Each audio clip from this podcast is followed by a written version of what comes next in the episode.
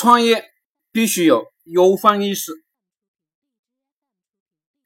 假如我不工作吧，我就会紧张，我就会惊魂未定，我肚子、灵魂、身体都不舒服，因为我知道每个地方都要钱，衣食住行都要钱。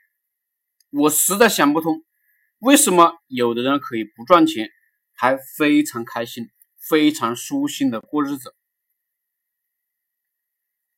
以前人很多，大家都麻木，不赚钱也麻木。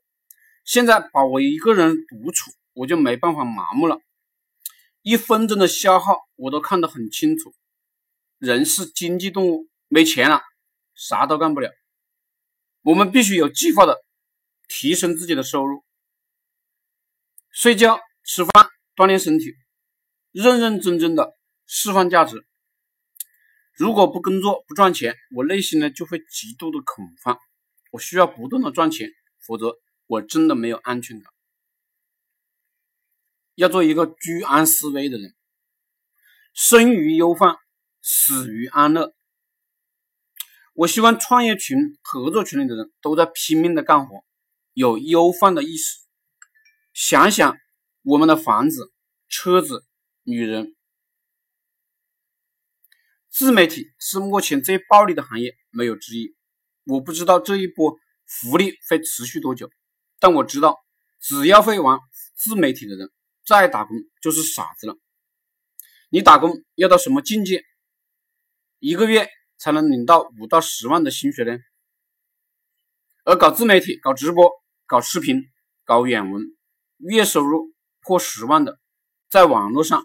在创业圈子里，比狗还多呢。在北上广深，月收入破十万的，是不是算地地道道的穷屌丝呢？我算是吧，没什么面子的，一辆豪车都养不起。我们还需要继续努力。赚钱的核心技巧是借力。首先呢，借同行内人的力，然后呢，借。渠道的力，然后呢，借大师售后的力。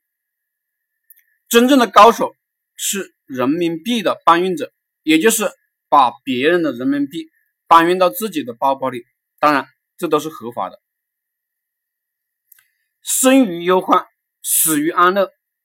你是不是不工作就心慌意乱？